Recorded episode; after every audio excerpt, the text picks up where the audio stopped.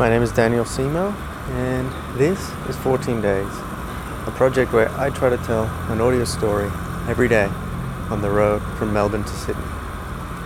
Today, is day five, and it's also the first day where I have to refill the car. I've made it halfway to Sydney, and I'm a little scared of what it's going to be. It's still going up.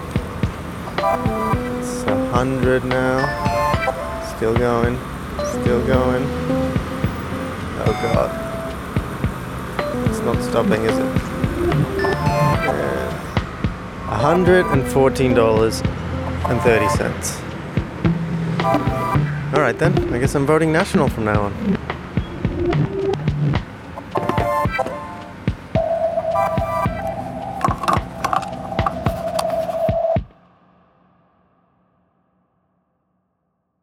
No, not really.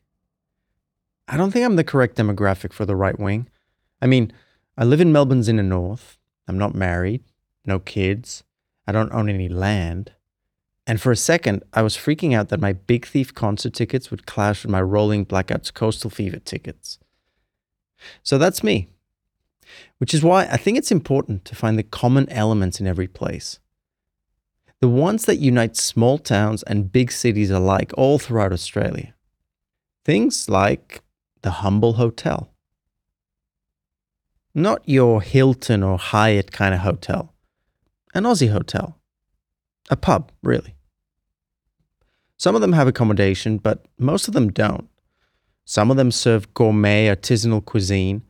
Some of them just have breaded fried salt in different combinations. But they all definitely have one thing.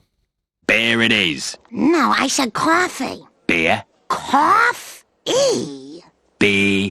Ear. C O B. E.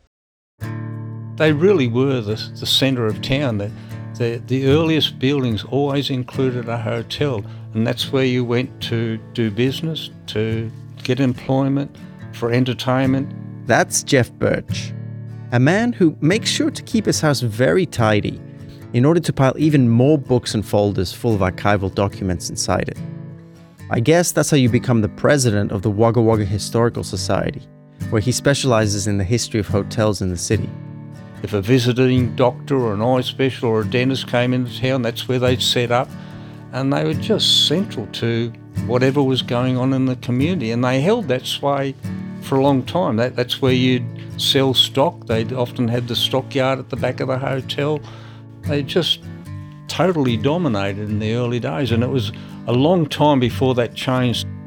The first hotels in the mid 1800s were basically glorified slab huts, but after a few decades, a whole range of establishments had developed. The, the better class ones, accommodation was important. And if a, a farmer from out, a well to do squatter came into town, he would stay at one of those hotels because he'd expect that.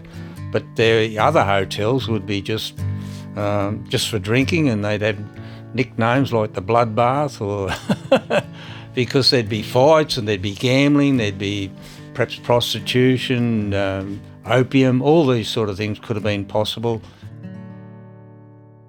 Even deep into the 20th century, your typical hotel still had a bit of a sordid reputation.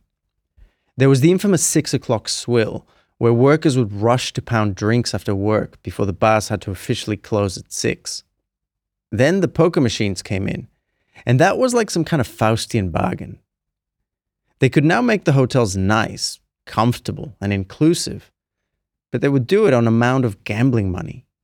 You get good food, good quality, um, good facilities, you know, they have playgrounds for children, um, the sort of things we expect nowadays, and I suppose they need that income to provide those things.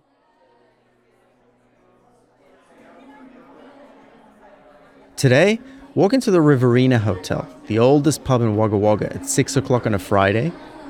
And yeah, you'll see kids playing around, couples on dates eating vegan meals, and an acoustic singer doing Cher covers.